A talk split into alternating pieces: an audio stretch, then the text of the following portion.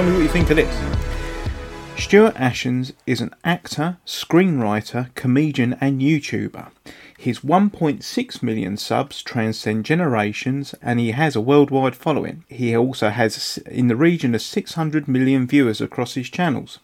That would probably be enough views to go around the earth many times if that sort of thing was possible, but it is not. Ashens reviews low quality products and knockoffs. He eats suspects' foodstuffs and he makes video shorts that are humorous but also convey messages that critique our perception of the modern world. The only thing in his Wikipedia page that I did not copy was that he will basically do any podcast for anybody because he's a nice bloke and will probably do it for the promise of a bottle of Fanta in the near future. So, welcome along to the podcast, Stuart Ashens. nice. I, am going to have to point one thing out though. Yes. You have got my surname wrong. Okay. Your surname is Ashen. Ashen. Oh, crikey. There's no S on it. See, unfortunately, this is a rod I've made for my own back by using Ashens as the handle, but it's Ashen S, as in Ashen Stuart, or belonging to Ashen. How which I thought was clever at the time, and then two minutes later, I was well, fuck. Now everyone's going to think the surname's Ashens, Well, and uh, yeah, that's entirely my fault. So I apologise for that. well, that's a showbiz fact, so I will keep that intro in now. Actually, with with, uh, with that, because um, yeah, I, ne- I never never actually realised. So I yeah, Stuart Ashen, of course, of course. So um, well, I hope everything else was uh, okay in the intro there. I just uh, but get, get, getting the name wrong of the guest is probably um, one, will stand out in my podcasting career. It's not your fault. That's entirely me for setting up such a confusing situation. So how did that come about then? You what were you just setting up a um, was that your first YouTube channel or, or something you were setting up to, to, to get that monkey? Uh, basically, it was my first log on for the computer system at um, where where my first job was, Ashen S. Simple as that. And I thought, oh, I'll use that for something because you can't use. I was just normally I'd stick in like my surname or something, but nothing would accept Ashen because it's an actual word. And there's always like the you know the dictionary behind the scenes. It's like you can't have that as a username because it's a word. They don't seem to care about that these days, but back in the sort of nineties, that was a thing. So um, I just put in Ashen S or Ashens, yeah, and uh, I've confused everybody with it ever since. And where was that first job for the uh, for the, for the computer? That was at Norwich Union, as so many people in Norwich worked at. Yeah. Uh, large employer in that neck of the woods, I'd imagine. Now now Aviva. That is true, yes. Yeah, I was there when it changed over, and they paid a fortune for the new name. And there's a woman's clothes shop about five minutes' walk from their head office called Aviva. Well, there was. but, hmm, I wonder where they got that from. Oh, so yeah, so you you've obviously there was a life before um, you you sort of um, became like a, a, big a big figure in, in YouTube and Twitch. So um, what was your first dalliance with technology, uh, Stuart? I'll be I'll be interested to know. I've been asking a lot of people, and they've um, you know, it, you know basically the first thing you you were dicking around with, you know, was it like a tape recorder or something? Oh, it probably was actually. That's a good point. I had one of those um, single deck ghetto blaster things, like a cheap one that had a microphone on it, and I can remember recording stuff into that. What I recorded, though, I have no idea. Probably just reading things out of joke books or something. My God. Um, but I was one of those people who was always obsessed with seeing stuff on the screen and wondering how you can make things happen on the screen. So video games for that was just such an obvious lead-in, you know. My sister says when I was a kid I was always hanging off like the Pac-Man machines in pubs and things, but um, too young to actually play it or understand it. But just that sort of obsession with what's going on with that? How do how do I make that a thing? You know, which has pretty much led into liking video games a lot and then making videos and films and anything else really i suppose Your curiosity with uh, how things work. That's uh, that that's um, quite quite an a- allegory. Were you always um, were you always too short to actually see the screen on the Pac-Man like I was? Um, the the the, u- the use of a crate was needed. i don't remember i, I think i wasn't allowed to play them because you had to put money into them so um, that was the end of that but then when we were a bit older and i could actually go to like the arcades of great yarmouth and stuff that was that was a very different situation because obviously back in the day the arcades were everything you know they had all the games that you couldn't get at home And if you were very lucky, three years after their release, you'd get some god awful version on the Spectrum, which half the time wasn't particularly playable or accurate to the original. So, yeah, going to the arcades was big stuff. Mm. I completely agree with that. Being brought up in a seaside town myself, um, and owning a Spectrum, the, um, the, the you had the disappointment of uh, losing 10p every every four seconds on the machine. Then you had the added disappointment of actually loading it up on your Spectrum, uh, for, you know, like Bubble Bobble as your as your birthday present, and uh, being completely underwhelmed by it. To be fair, it's, I think it's like actually a, a bit of a curse to be close to close to the real machines. Do you know, I would put Bubble Bobble down as one of the better conversions, actually. The Specky plays that pretty well. Um, Chase HQ being possibly the greatest. I know. R Type's pretty good as well. And then once you get away from those.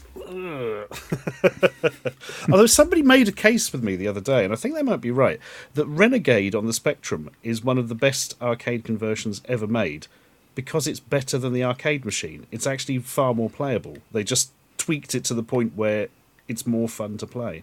But then does that make it a worse conversion because it's not accurate to the original? Oh, I don't know. I don't know. yeah, no, it's quite quite fascinating. In fact, Renegade, um, if it was, um, never actually saw that machine down uh, where I was. I saw many machines, but uh, Ren- Renegade never actually made made it down uh, in in any way at all. But I was um, I was equally impressed with the graphics on that on the um, on on the Spectrum, and um, Target Renegade wasn't too bad either when, when I got it to work. Target Renegade is tremendous. A real technical achievement for the time as well. And we don't mention Renegade 3 because sadly it exists, but um, there's nothing we can do about that now. Is that is that Jurassic Renegade, if I remember rightly? Oh, God, it starts off there, yep, then he travels through time to various other disappointing time periods, and you don't get enough of a time limit to finish the game, and it's no fun anyway, and everything involved with it is awful except possibly the music. That's what I love about nostalgia. All these lovely positive memories. Uh... That's you can't get the rose tinted spectacles out. You've got to be accurate to this stuff. No, that's sure. Were you always a, a Spectrum owner, or did you sort of, um, you know, move on to sixteen bits or consoles after that? Oh yeah. Um, originally, my uncle gave me a Commodore VIC 20 when he bought a Commodore 64. I'll be honest, this was like 1986, and the VIC 20 was very sort of out of date there. But we, we had some fun with it with the games he had on that. But I was just hanging off for um, birthday and Christmas that year because my birthday's just before Christmas. So you always got one present, and that was for birthday and Christmas. Damn you, calendars. Um, or tight relatives, really, I suppose. um, but I was getting a Spectrum for Christmas that year, so that was sort of the big excitement. And got um, one of Mr. Sugar's uh, 128K plus two Spectrums with a built in tape deck and that was the end of that. I just spent every waking moment playing on it, you know. Um, yeah, had that for years. Then got an Atari ST. That's what sort of everybody locally had. It's one of those things where if your mates have all got that and you want to get the games, you you're going to have to sort of get the one everyone's got. Had that for a few years. Uh, then that kind of died on the vine, so to speak. And I got I bought a second-hand Amiga 1200 off somebody at school, which was brilliant. Um, had a lot of fun with that. Then God, went for the Amiga and then built my first PC. My God, which would have been around 1996, I suppose. Um, I'd got a job by then, so I could get a Pentium 200 MMX, the um, amazing top chip of the time, and got all the bits and bobs and put it all together, and it actually worked. And I'll always remember running out of money for the case and having to buy a case cheap off some guy I worked with. And it was brand new and beautiful, but it was a server tower. I don't know if you're aware of a server tower, it's like literally three foot tall. but it was like, that's why it was cheap. I'm like, why is this cheap for the, the others? Because nobody wants a bloody thing. Because look, where are you going to put it? So I put everything in this giant case. And I remember the sides of it were all connected. It was just one piece of metal for the top and the sides. And you would take it off, and when it hit something like the side of the case, and you took it off, it would literally ring like a bell because it was so big. It'd go like dong for like a sort of full two seconds, fading out. It was amazing. so, yeah, so, so, it had its own inbuilt sort of like air conditioning ecosystem. It had so much space. So, oh God, the space and it was yeah, it spoiled me for the rest of my life because now every case, I'm like, oh God, what? Mm. Why isn't there at least you know 15 mm. acres in here I could grow stuff in? Well, the, with the amount of money that people are spending on things, you want you want it to be big and enormous anyway, even if it's full of air. I guess you know because that, that, must have cost you a few quid back in the day. Oh yeah, well uh, the tower itself was cheap. That's why I got it because nobody wanted to do the size. But um, yeah, the other bits. Oh god, it was the processor that was the thing. but I had enough savvy to know that you didn't want one of the older processors because it's going to be superseded very bloody quickly. And if I get this Pentium 200 MMX sort of thing, it's going to last me for years, which it did. So uh, that was a, a wise decision. Yeah, is that the computer that you first went online with as well? Mm, that's a question. It probably is. Probably is. Yeah, I remember buying a. Uh, God, it had. I think it had a twenty-eight. Somebody gave me like a twenty-eight point eight modem, and it just sort of sat in it. And then one day we got the CompuServe thing through the post, and I thought, "Oh, try this." And yeah, that all worked. I very quickly got a 56k modem hmm. back when there were two different technologies, and I bought the wrong technology. so that was, that was great. So it didn't didn't actually connect any faster than 28.8. I think I got K56 Flex, hmm. but then they were all upgraded to 56V2. Oh, I can't even remember the details now. But anyway, yeah, God. that Al- was always, always learning with computers, aren't you? That's the main thing. Always learning. yeah, expensive bit lessons as well. Yeah. Yeah, yeah. So, um, so I mean, I was a bit late to PC. So, what, what, what what's on the internet or, or, or on the web at that time? Cool, very bloody little. I mean, like I remember Tesco.com was just like a single HTML page with some pictures of the um, trustees or something. You know, that was it. there was just nothing. It was a value internet still had page. that- yes, yes. oh God, it probably had a similar design by coincidence, actually. But yes, before they go into all the value stuff, I, Hmm. possibly. Um, but um, yeah, it was all the internet still had that weird sort of underground feel to it, where it was all put together by hobbyists and weirdos, and the companies hadn't really latched onto it at that stage. Mm, yeah, so it's uh, well, it's like allegory for, for most technologies, isn't it? And as we probably look into later with social media. So um, eh, you're very creative, um, obviously, and, and all the way through on your YouTube career.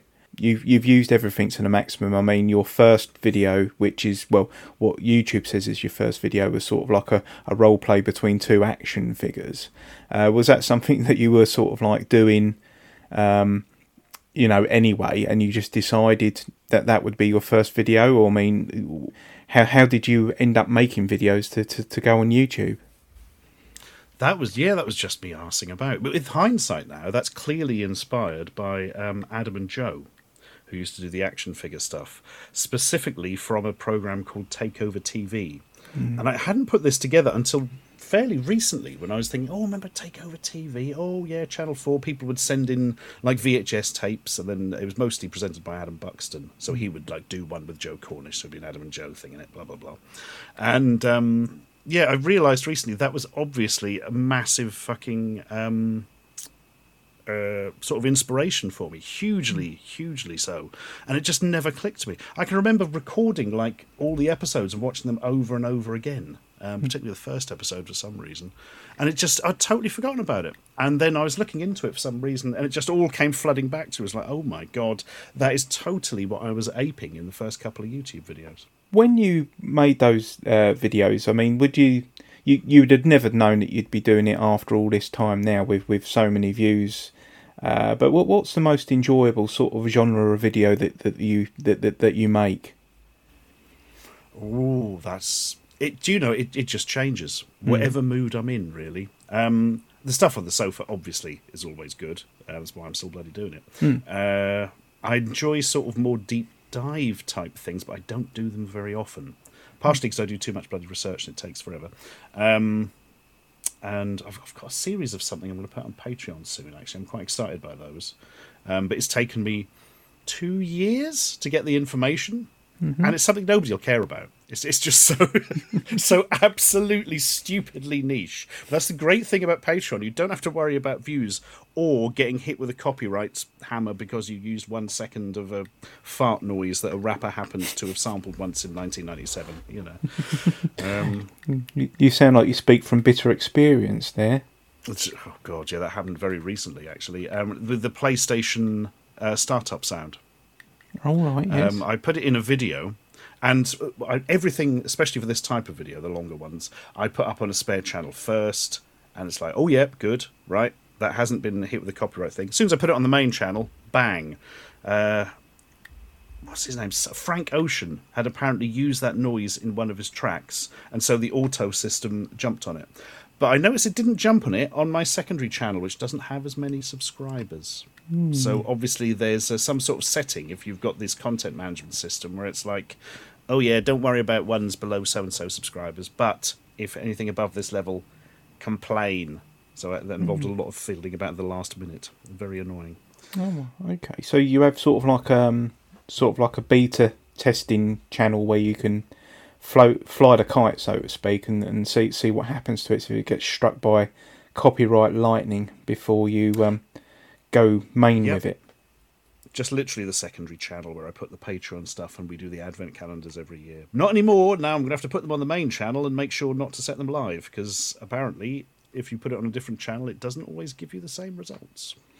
Oh right, so all all this stuff really is, is quite a learning curve. I mean, if you've got a small channel and a large channel, which which you have, do you feel um, do, do you see that you're treated any differently if you are a larger um, YouTuber or or a larger partner? The only time I've seen it actually is with that um, Frank Ocean thing because it mm. completely flew under the radar on extra Ashens, but on the main Ashens, the femtosecond it was uploaded, the, things the bots were on it, you know. so yeah, I mean there must be positives as well, but that's the only. I've only yeah. seen a negative, sadly. Yeah, so you're more under the microscope, perhaps, if you're a larger, um, yeah. a larger creator. Um, exactly that. Yeah. So I mean, you mentioned like differences in your style, and I, you know, I appreciate that could probably change from you know week to week, really. Um, but are they, you know, when you look back, are there things that you'd go, oh yeah, I, you know, um, I certainly wouldn't do that again, um, or, or, or anything where you go, oh, you know, I, I need to do that that type of thing more. Hmm. Sometimes you will stumble across something that you really enjoy doing and the audience like because um, that's the trick. It's the old thing of you may do something which gets a huge number of views, but if you didn't really want to do it again, you're going to end up in a bad place if you try forcing them out. You know. Mm. So for me, you've got to have that crossover between oh that was fun, but also people were watching it. Mm. Although, admittedly, if I will tend to do things again if I found them fun, even if people weren't watching them, but uh, that's just me. I, I, I, don't really get into the whole. Um, uh, sort of deep dives into the stats and stuff. I try yeah. and avoid that. Yeah. So, I mean, how much? Yeah, I mean, how much analysis are you actually doing, and how, how much research are you doing? I mean, with a with um one one of the most popular uh, videos that you've done, and I know it's popular because my my son, who's a lot younger than me, thankfully, um, you know, he he watches you you you as well, and uh, he Uh-oh. said, "Oh, watch this one." So I watched this one, and it was like buying components off of Wish to build a PC, and and it was a highly highly entertaining. But I mean, where does where do the ideas come from? I mean, um, is it is it like you, you have the idea on, on the bus out of Norwich and you have to write it down, or do you have like a uh, a huge A4 pad, just you know, idea after idea, then you're just working through them? Oh yeah, I've, I have a big list of stuff, um, but things come to you all sorts of times. Sometimes you're researching something and you see an interesting offshoot. Sometimes just something comes to you out of the blue. Um, sometimes you see something. Oh, there's a different take on that. Um, yeah, they the ideas for these sort of things can come almost out of nowhere sometimes, and sometimes quite obviously off the back of something else. But uh, the trick, as ever, is trying to know which ones you can actually make into a good video, because there's nothing worse than starting a video and then, oh no, this doesn't really work. Mm. You hmm. know, I don't think I've ever really had that, but due to the simplicity of the format, I can quite quickly guess if something's going to work or not before I start it. You know how many videos have you made for YouTube now? Because I actually didn't check that because um, it's not all. I forgot to. so that's a good question. Hang on, let me get the. Uh, this will be the behind the scenes number, so some of these may not actually be um, publicly available. Uh, because especially if they're old announcement videos, I just take them down. There's no point saying, "Hey everyone, I'm going to be at this convention in 2011." You know, it's, it's not really going to be particularly useful now. I'm really looking forward to 2020. I'm going to do so many events. See, yeah, it's, it's going to be great. Yeah, nothing could go wrong. Um, now I'm looking at this, I can't actually work out how to count how many I've got. Oh, That's useful. I tell you what, let's just go to Social Blade and see what that says. This is where I find out Social Blade. Is it longer it more than five, Stuart? Probably at least twelve. At least twelve. Yeah. maybe even more than that. Yeah. Hang on, we'll get a number here. This will this will actually be more meaningful because this will just be the ones that are publicly available. There we are, nine hundred and twenty. So how have you managed out of 920 videos not to accidentally make the same video twice? Um, I've come remarkably close recently. I've been putting things together to do a video on the Atari Lynx, which I love, but I've been putting it off because I know once once I've done it, it's done. I don't know how to describe that. It's like, oh, I don't get to do Lynx stuff again.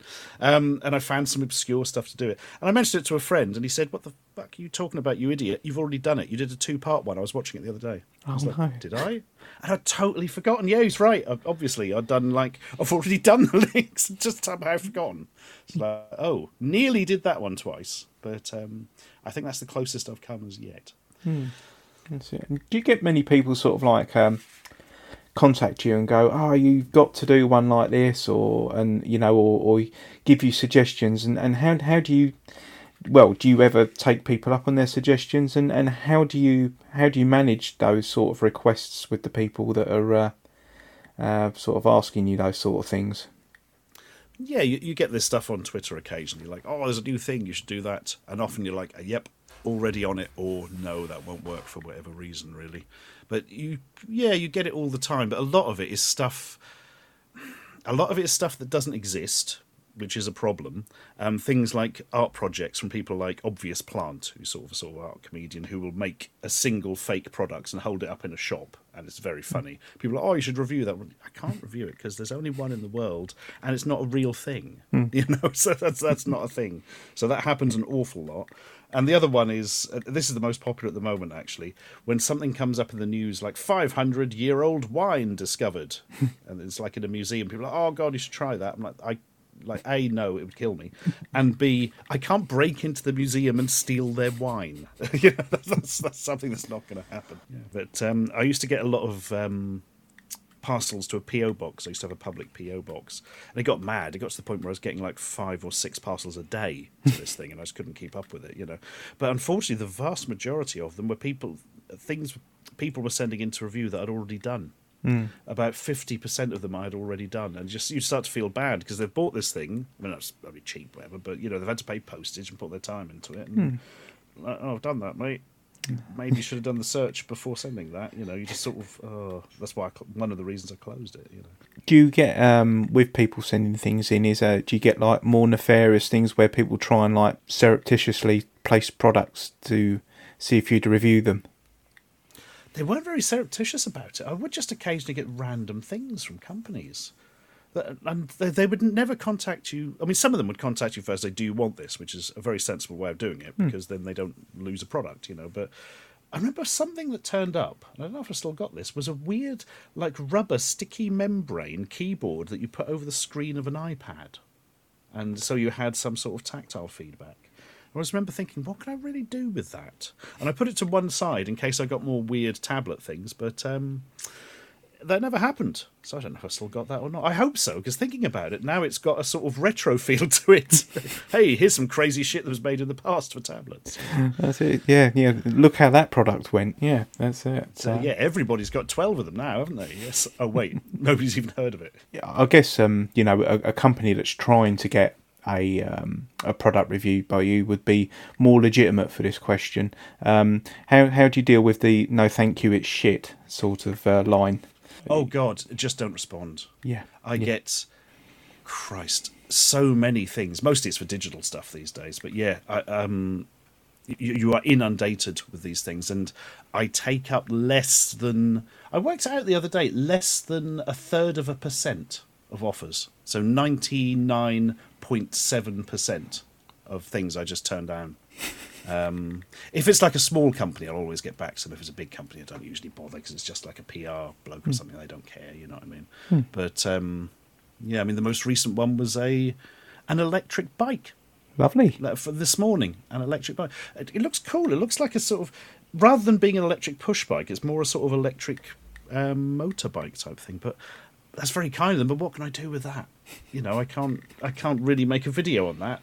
You know, um, and yeah, I, I, it's just not fair to take it and then not do anything with it. You know. Mm, yeah. So, uh, so you get if you get sent a bike and you go, look, no, thank you, I, I really can't do that any justice, but it's really kind of you.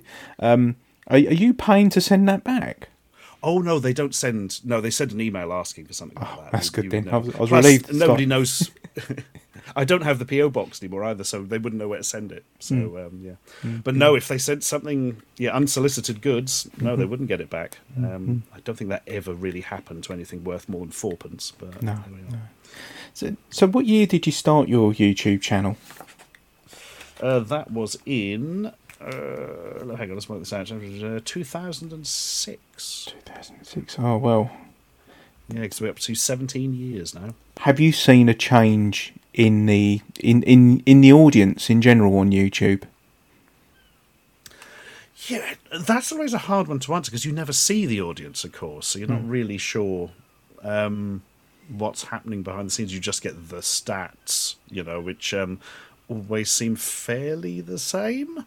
Um, and I, I mean, I never read the comments. So that's the first thing I'll tell anyone making stuff online. Never read the comments. And everybody starts off reading the comments, and then they get to a certain level, they go, "The comments are making me ill." I'm like, "I told you not to read them." That's human nature, isn't it? So I don't know the big changes there, um, other than when something major happens, like the time they messed up Google Plus, and people were just copy and pasting massive swastikas and uh, things into all the chat, and you're like, "Yeah, I'm gonna have to uh, do something about that, aren't I?" Yeah, the audience must have changed as it's become more mainstream, but I can't tell you really in any depth or detail how. Yeah, it's just a, an interesting thing that I was thinking about was that if you're a subscriber in 2006 and you're still subscribed now, you're 17 years older. And I was just wondering, you know, um, you, you know, you, you've got new people that are jumping in, and I think that's probably a really good um, how you know how your channel does sort of appeal to a lot of people. It seems to be a bit of a zeitgeist and a touchstone for a lot of generations. So if you just stick in with like um, Elvis Presley, for instance, you know, there's you know the the uh, the supply of Elvis Presley fans slowly diminish over time. So Oh yeah, I, I was just really sort of thinking from that that point of view. You know, if, you know, you, you your internet users are probably a lot more savvy, or perhaps I don't know, maybe more cynical, or or, or react less um, now because they, they've um, you know it's just been life for them. They've never known anything other than the internet. Yeah, that's probably true. I mean, the only time I really get details is when I speak to people at events and stuff. But um, you do come across people who say, "Oh God, I've been watching you since the start," and I'm like, "Blimey, that's amazing! Seventeen years is mad," you know. And then somebody will come along and go, "Oh God, I used to watch your stuff," and then they kind of go, "Oh yeah, I don't really watch it anymore." And I'm like. Well, don't feel bad for not watching the same things you were watching ten years ago. you know, not, not at all. Fully understandable. Bless you. You know. Um, and then, as you say, new people come along as well. Um, I mean, there must be a massive difference in the older to younger generations because of exactly as you said there. Some of them grew up with it. For some of them, it was a novelty that became a thing, and that's a very different kind of path into it, isn't it? But maybe it ends up at the same place. I don't Yeah. really know. you you're on uh, social media. You're there's a brand new thing called X. Um, and I've seen you're on it already and got plenty of uh, followers. Was there ever a golden age of, of Twitter, or when you could just like, you know, share away, or or have things changed in a different way? I only really use Twitter. Um, I, I don't use Facebook at all, or many of the other ones. So yeah, anything I say here will be quite Twitter focused. Um, yeah, I mean, in the early days, it was weird because you suddenly had direct access to sort of famous people, so to speak. And you could say things to them, and they'll go, "Oh yeah, cheers! I'm glad you like that." Or, "Oh yeah, when we were making so and so film," you're like, "Bloody hell, this is astonishing! I've just got a bit of trivia about a film I like from the director." You know, this is amazing. You know, obviously this has become less over time, purely or largely because of the amount of people on it. It becomes harder and harder for them to respond to or even see anything. You know, which is completely understandable. But also, with kind of the feel of it has changed now, um, where there's so sort of you've got that layer of anonymity that some people like to spit abuse from behind. So yeah, you can see why people just get fed up of it. And an awful lot of people who were very um, active on Twitter in the early days, sort of celebrity types, now their account is managed by somebody else and they probably haven't looked at it for 20 years you know well, not 20 years that's before it existed for five years let's say that yeah it's, it's an odd one isn't it because they've thrown away when I say they, it's literally one guy. isn't? Let's be honest, it's Yes. completely at the whims of an incredibly rich and incredibly strange man um, who has probably not been told no for 38 years, you know. Um, yeah, I don't, I don't know if you've ever dealt with even low level rich people, like sort of millionaires and things, but half sometimes it's like they're a different breed of animal uh, because they, they think and act so differently in certain situations. So I can only imagine somebody like Musk is that amplified to the nth degree, you know. Um, but yeah, they're just throwing away the most one of the most recognizable brands that's ever existed because he likes the letter X, which incidentally you can't search for um, because it's one character, and also in Japan is literally shorthand for no or broken, um, and is also closed. And I mean, it's, God, I don't, I don't bloody know. It- It's it's a very odd thing. Yeah, if you type in X three times into a search engine, uh, you you better be doing it incognito. So, uh, So, yes, don't do that at work, folks. Get three Twitters. Nobody can deal with that. Yeah. un- un- unless you're working in a brothel. Uh, so- yes. In which case, just search.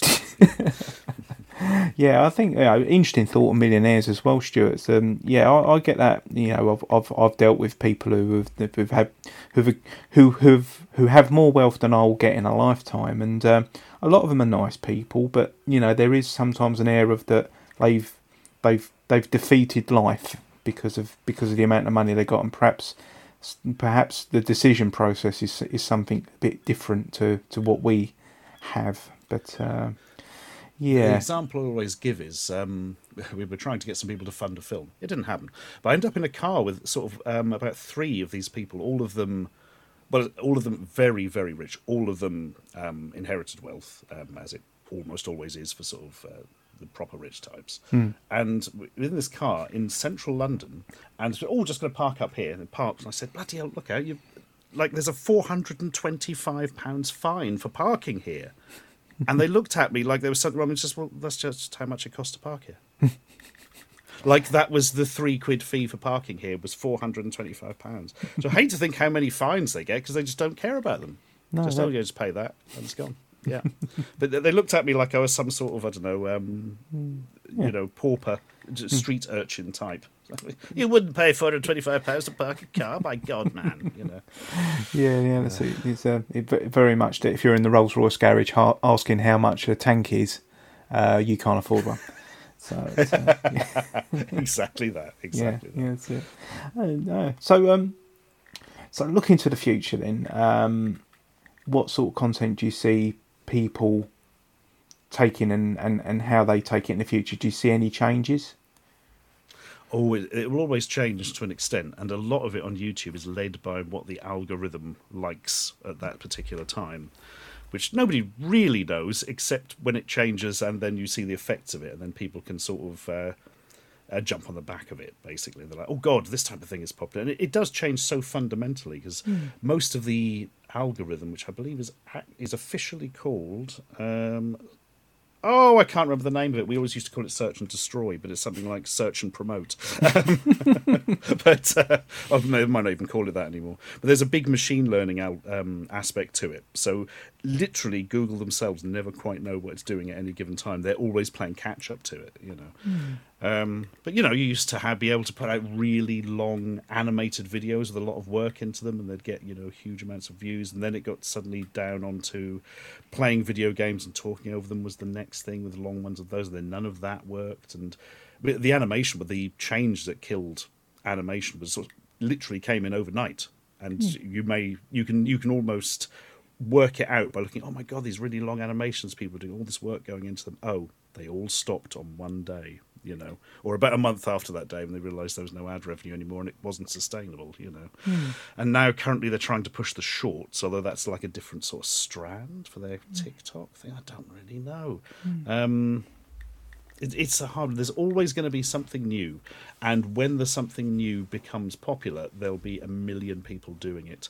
But as ever, some of them will be better at it than others, and will get much bigger audience because they do it in a more engaging and interesting way. Do you see a threat from um, AI to uh, content creators in general or, or to yourself because um, he seems to be appearing a lot more at the bottom of podcasts. There's riders now that say that the content may be used, uh, you know, maybe AI um, originated. And if you watch a few things on the History Channel, you get all these professional describers, and all they're doing is really reading off off of some sort of script that could be created by AI. Do you, do you see the implications going further in where you could perhaps sort of like just have be in competition just with AI content on, on YouTube? The problem is, um, it's very hard to tell even what actual situation it's in at the moment because we're still sort of in the grifting stage of it, where the money is to be made from basically putting a front end on something and charging people slightly over the odds for access to ChatGPT behind the scenes, you mm. know, and taking a percentage of that. So there's all these sites like, oh, we'll do this and we'll organise that, and we'll help you write a novel. A friend of mine was uh, used an entire system for AI writing a novel. The results are unholy. Um, she's a journalist and she's put putting together this like massive sort of. Uh, it's going to end up, I think, in one of the major newspapers it's it's bloody hilarious for starters.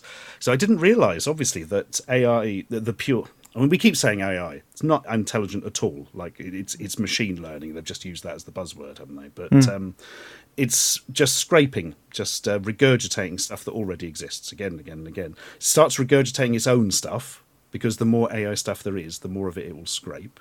This is a, a big problem in and of itself um, because that causes various problems with the way the algorithms work. Um, but also, the stuff they're scraping is often the free stuff. So when it was coming up with all the creative writing stuff, big air quotes around creative there, a lot of it came from fan fiction and a lot of fan fiction is pervy and weird. and uh, this and and when it gets this thing, and sometimes it just runs with it. And she didn't like go in and edit. She was like, right, we're going to let the AI do the whole, uh, well, the, the algorithm, so to speak, do the whole novel. This novel takes a turn, and I haven't seen the latest stuff, but apparently, it, it's absolutely unbelievable. It's basically turned into what may be a fetish novel, but the fetish is so obscure and makes no sense that she's not actually sure, and she's got pages and pages and pages of it. so like, ah, it's going well, this isn't it? but the the other problem is um, Chat GPT will just make things up and lie to you because it doesn't understand if something's true or not. Obviously, it's just trying to put words together in a way that fulfills the sort of task it's been given. It, mm. it, has no real understanding of what's in it. It just has an immense understanding of how language connects to other parts of language. So, yeah, at the moment, it's, it's not super useful. Um, I've I've tried Chat GPT for a sort of couple of things behind the scenes, just for like research stuff. You're like, oh, tell me about so and so. He's like, well, that's wrong. That's mm. no fucking good, is it? Delete. You know. Mm. Um, but as it comes around, a friend of mine who writes a lot has said has found it very useful for changing grammatical stuff. Mm. That's something they had to change from first, third person to first person, and they put it in. It just did it instantly and easily. And I mean, they could have done it themselves in probably ten minutes, but it saved them ten minutes. Mm. You know, because it, it's perfect at doing that and for finding I don't know synonyms or something and rewording stuff. But uh, people who think you're just going to get this up in five years' time and go, I want a film with the Flash and Batman and Godzilla in and they all have sex on the top of Mount Etna, and then I come in and I am God, and it is two hours long, and the effects are great. Make film. That ain't going to work, you know. And if it does, imagine the dialogue. I just wonder sometimes with you know with, with content, it might be a little bit too tempting for people to uh, perhaps get you know AI to do a bit too much heavy lifting for them. But um, oh, it'll happen. It's probably already started, even in video. I'm, I'm, sure there's sites now where you can basically say generate video, and you'll have a vaguely convincing voice, a vaguely convincing sort of image of a person, and a script that at least makes sense grammatically. Mm-hmm. You know, but yeah. it's it's not really gonna push out anything of use as yet. Um, mm. You need. The problem is, especially when it comes to the image generation stuff, you have to put so much work in to get something out. It would probably be quicker, easier, and cheaper to get an actual artist to do it. You know, it's like a video fee, isn't it? So it's uh... yeah, exactly. Forty million prompts later. Oh, look, that's pretty good. Like, yeah, yeah, but you know, this took you a year. yeah, no, that's Freddie Mercury. yes, That's it. Excellent. So, um, have you got any uh, plans for, for things in the future? Saying that, knowing that you have something coming up in Colchester in August, um, but do you have any, any any more projects? Yeah, we've got got our little live show in Colchester. We'll probably do a few more of those. That's more for something to do for us, for our own amusement almost. Well, and hopefully the audience as well. That's a bonus. but it's just n- nice to do something different. Um, if not, you get stuck in the sort of rut of it. But uh, yeah, we're now um, beginning pre-production on our next feature film, so that's going to be the big thing for some time, at least behind the scenes. Oh, right. Can you tell us any more about that at this stage? I can, yeah. We're doing a horror film. Uh, we're not doing Ashen's 3, um, although we will do that at some point because everybody wants to do a trilogy.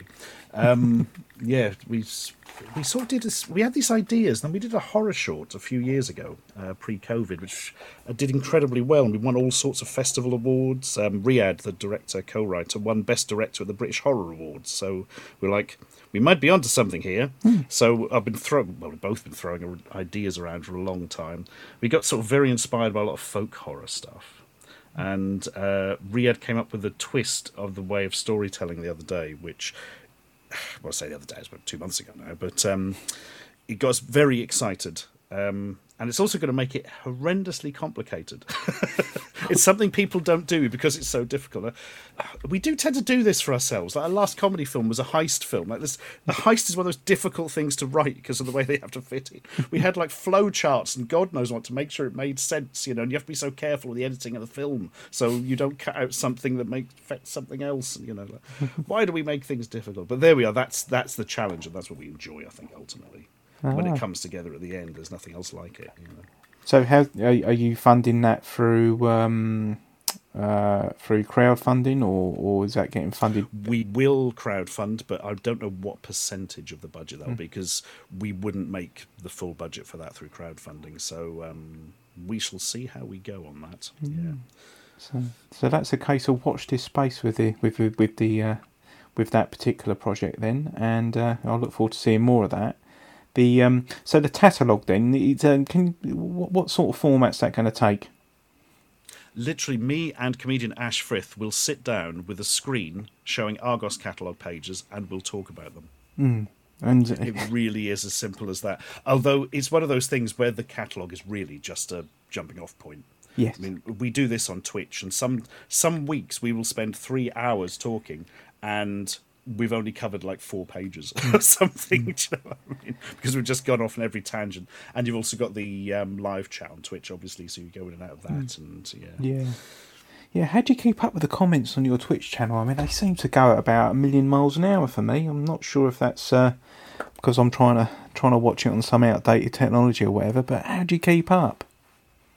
I, I've never really had a problem. It's, it's never quite reached the level where I couldn't keep up with it. Um, but maybe sometimes for very short periods, but it, it's still not quick enough to completely throw me off as yet. Um, so I, I think we're sort of at that level. But I have seen, obviously, I've been in like the big Twitch streamers things, and like you can't see anything. It's just literally flying up the screen. You're like, bloody hell, you know. no wonder people are paying money to be seen by them because it's not physically possible for them to read the messages if not, you know.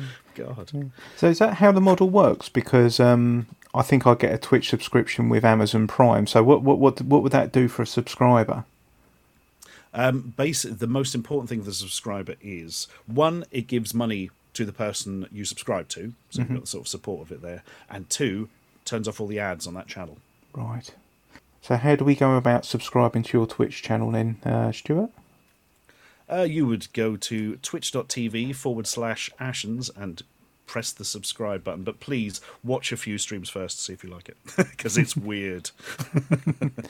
Well, I, I can vouch for that, but it's good weird. It's weird in a in a in an awesome type of way. So uh, that that that's something I enjoy. And um, and Tatalogue in Colchester. Um, I think that's is it the twenty fifth of August. I can't remember precisely. I think it's around about that sort of time. That's a good question. Hang on. I'm, I'm going to double check. And see if you've got any tickets left while you're at it, because that's what I'm going to ask you. Ooh, ooh, I'll have to I check. think it might have well, sold out because it's a Um, very it's a it was a, a nice price at the- a good sized venue. Yes, it's a, it's basically in a gaming cafe. Hmm. Um, where are we? It's uh, 25th of August, yeah, 8 p.m. Friday, 25th of August, and I can now live check the amount of ch- tickets left right at this second. There are five tickets left. Five tickets left. Um, if you go to tatalog.ashens.com, Tatalog.ashens.com. Yeah. Well- unfortunately, it may have sold out by the time this podcast goes up. But never mind. So with with the films, um, yeah, what are your main influences? What what did you grow up watching? Oh, I loved Monty Python. Monty Python was huge for me growing up. Um, big fan of the sort of Spielberg things, uh, films when I was a kid. Uh, God, everything. Just really liked films. So uh, an awful lot of different um, sort of inspirations there. And TV wise, yeah, Monty Python was great and was always being repeated, so that was handy. Uh, the Day Today is one of my favourite things ever, called sort of uh, news piss take. That might be my favourite thing. I do love anything that's a proper um, parody stroke satire of an existing format that works really well and is a bit surreal. So um, Look Around You is absolutely fantastic as well. That hit that on the head. Um, the Day Today is the best. Anything along those lines is my absolute favourite kind of stuff. But um, but I do enjoy some sitcoms and stuff as well. Because Christ, when we were kids, we watched what was on telly, didn't we? Because you know you didn't have that much of a choice. Oh, absolutely. I always remember sort of like um, whatever was on at nine o'clock on Friday night on Channel Four was always the thing, wasn't it? It was Cheers, and then then Roseanne, um, and and things like that. And then you had Yes. Whose Line Is It Anyway afterwards, and uh, you know, with with only the four channels, you know, you you're either sort of like a like a, a pseudo intellectual watching Channel Four, or you were really into gardening on BBC Two, and that was about it, really.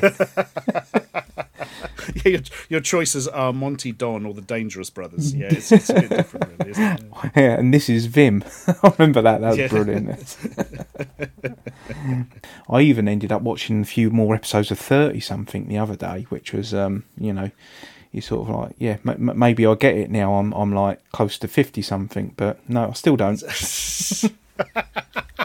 Yeah, that was one of those things. Thirty something. I remember making seeing that and thinking, "Oh, that sounds old." And Yes. Now I'm like Yeah. ten years beyond that. And I know, I know. Yeah, very much so. Yeah, that's yeah, it. it's all a bit. Mm, Mm. it But- hurts. Yeah, no, it, it does a bit, but um, oh, just uh, thank you very much for for, for today and uh, speaking to me, Stuart. But there's just one thing that I need to ask you before we do close down, and uh, it's just bothering me because I've I've been speaking to somebody else on a Discord, and they've showed me a Major Morgan, and Oh, I don't know classic. what one is, and I, I think you're you're the person to ask.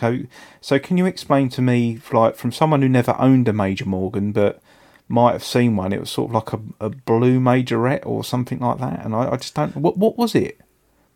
That is exactly what it was. Little, it was in the same sort of wheelhouse as the, oh, little, prof, not quite little professor. yeah, the Damn Texas there was a Instrument Professor calculator, the, and he looked like um big moustache on the front. Yeah, there's another one called. Oh, I can't remember what it was. It was like a little orange silhouette of a child with glasses on called Clever Clogs or something. Sister one to that. Major Morgan is effectively a music toy for kids.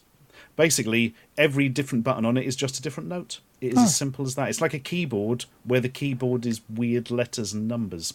And you would put little overlays on it with um, colours on, and then you would look at your sheet that would say to play London Bridge is Falling Down, press the colours in this order, and it goes beep beep beep beep beep beep beep beep beep beep beep, and hmm. that was Major Morgan. Yeah. Oh, thank you so much because I've never actually encountered one with a battery in it. I think we we had one at school, but uh, yeah, it was just always looked a little bit battered and and and, and uh, yeah, in a lot of ways in, in, in a poor state. But yeah, so I, I sort of dived in saying, "Oh, it's a bit like the Professor calculator," because I was given one of them as a child. Um, I was about sort of like five, I think. I figured out I was terrible at maths and took it apart. You'd see a picture of it, but not really understood what it did. Yeah. Well, yeah. Well, well speaking of Argos, it's actually um, you can you can sort of like date stamp an Argos by its thickness, can't you? Um, you know, it's sort of like the the the, the more the the more you got into the modern years, the thinner the, the catalogue got. Oh god, yeah, I spent hours with the sort of eighties ones just looking through the bloody toy pages mm. again mm. and again and again. I think anyone from that era probably you can all as soon as you see that page, you're like, oh god, yeah, I mm. must have spent three hours looking at that. You know, yes. Yeah. madness. Mm, that's So it. speaking of length, I've got one here from autumn winter 1997 leading into 98. It's over 500 pages. I hope we'll find out what they're selling when I go to the um go to the venue in Colchester, uh, Stuart. So, and uh, are you asking anyone to bring their catalogues in, or is it sort of like uh, no, don't don't don't bother? Oh, we'll we'll provide that because they're so bloody expensive now. Old Argos catalogs, Are they really? real pricey on eBay. Yeah, I don't have a single um, original one. They're all scans. Mm-hmm. Yeah. That, that's uh, that's probably a, a good note to round off on. Then, if anyone's got an Argos catalogue underneath their uh, un, un, underneath their bed, propping their bed up, they could probably sell the catalogue and buy a new bed. exactly that. That's excellent. Well, uh, well, thanks very much uh, uh, for for joining me today, Stuart. I, I really appreciate it, and um, hopefully um, I can uh, speak to you again at some time in the future. Thanks very much, Phil. Thanks again to Stuart for agreeing to be a guest on the podcast. And the music you're listening to on this podcast is from Mr. Nissness and his VHF album. Uh, you can get him on mrnissness.bandcamp.com. That's M R N I S S N E S S, as in business nissness. And uh, don't forget, you can also join the Discord. Um, if you want to leave any thoughts or anything, you can do there, or you can find me on X Twitter um, at teletextR. I hope you do enjoy listening to these podcasts as much as I do making them. It is only a hobby, but if you do want to get a coffee, they'll go towards the um, hosting costs. Uh, you can do so. Dr. No Vocal Cords and Meat Lotion have, and thanks again for their support. Bytehigh No Limit was presented by me, Carlos. And remember, until next time, keep it blocky.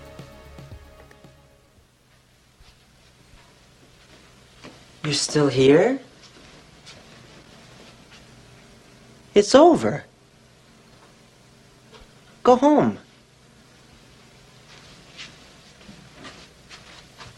Go.